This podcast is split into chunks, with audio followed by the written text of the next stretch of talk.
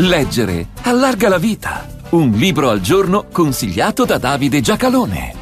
Qualche volta capita che taluno coltivi delle illusioni facendo scarsa attenzione alla realtà, salvo poi quando le illusioni si rivelano tali dire che è la storia ad avere cambiato direzione di marcia. Così capita che taluno appunto abbia creduto che la fine della guerra fredda comportasse la fine dei conflitti e ora si accorge che le cose stanno diversamente ma le cose non hanno mai smesso di stare diversamente. Eugenio Capozzi, Storia del mondo post-occidentale, pubblicato da Rubettino nel 2023. L'autore, professore di storia contemporanea presso l'Università Sor Orsola Benincasa di Napoli, si interroga su cosa resta dell'età globale, ovvero di quella stagione che prende avvio dopo il crollo dell'Unione Sovietica e si protrae nei nostri giorni.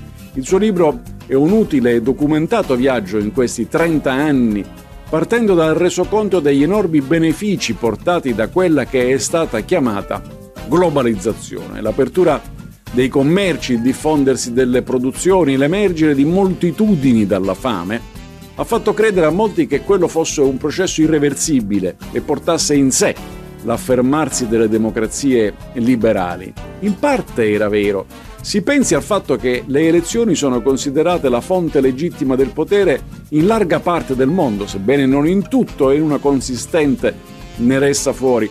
Ma le elezioni non sono a loro volta sempre legittime. Putin è eletto, ma questo non significa che la Russia sia una democrazia, visto che gli oppositori non ammazzati e non fuggiti all'estero si trovano in galera. Così come gli attacchi del fondamentalismo islamico all'Occidente, come lo scontro secolare tra sunniti e sciiti non è che siano eventi recenti. Forse si è confusa la morte delle ideologie ottocentesche con il trionfo della liberal democrazia, il che, per chi lo ha pensato, è stato un eccesso di infondato ottimismo. Già nel passato gli ideali di libertà dovettero vedersela con i nazionalismi, da non confondere con il patriottismo, che produssero tali disastri, carneficine e dittature da essere stato necessario ribattezzarli con sovranismi. La globalizzazione non è finita, si rimodula e ristruttura. Questo libro aiuta a capire che sopprimere i benefici è una follia, che rinunciarci è un errore.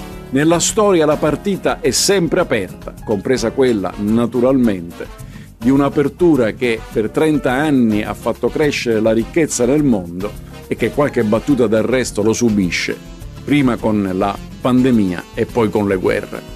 Eugenio Capozzi, Storia del mondo post-occidentale, buone pagine a tutti.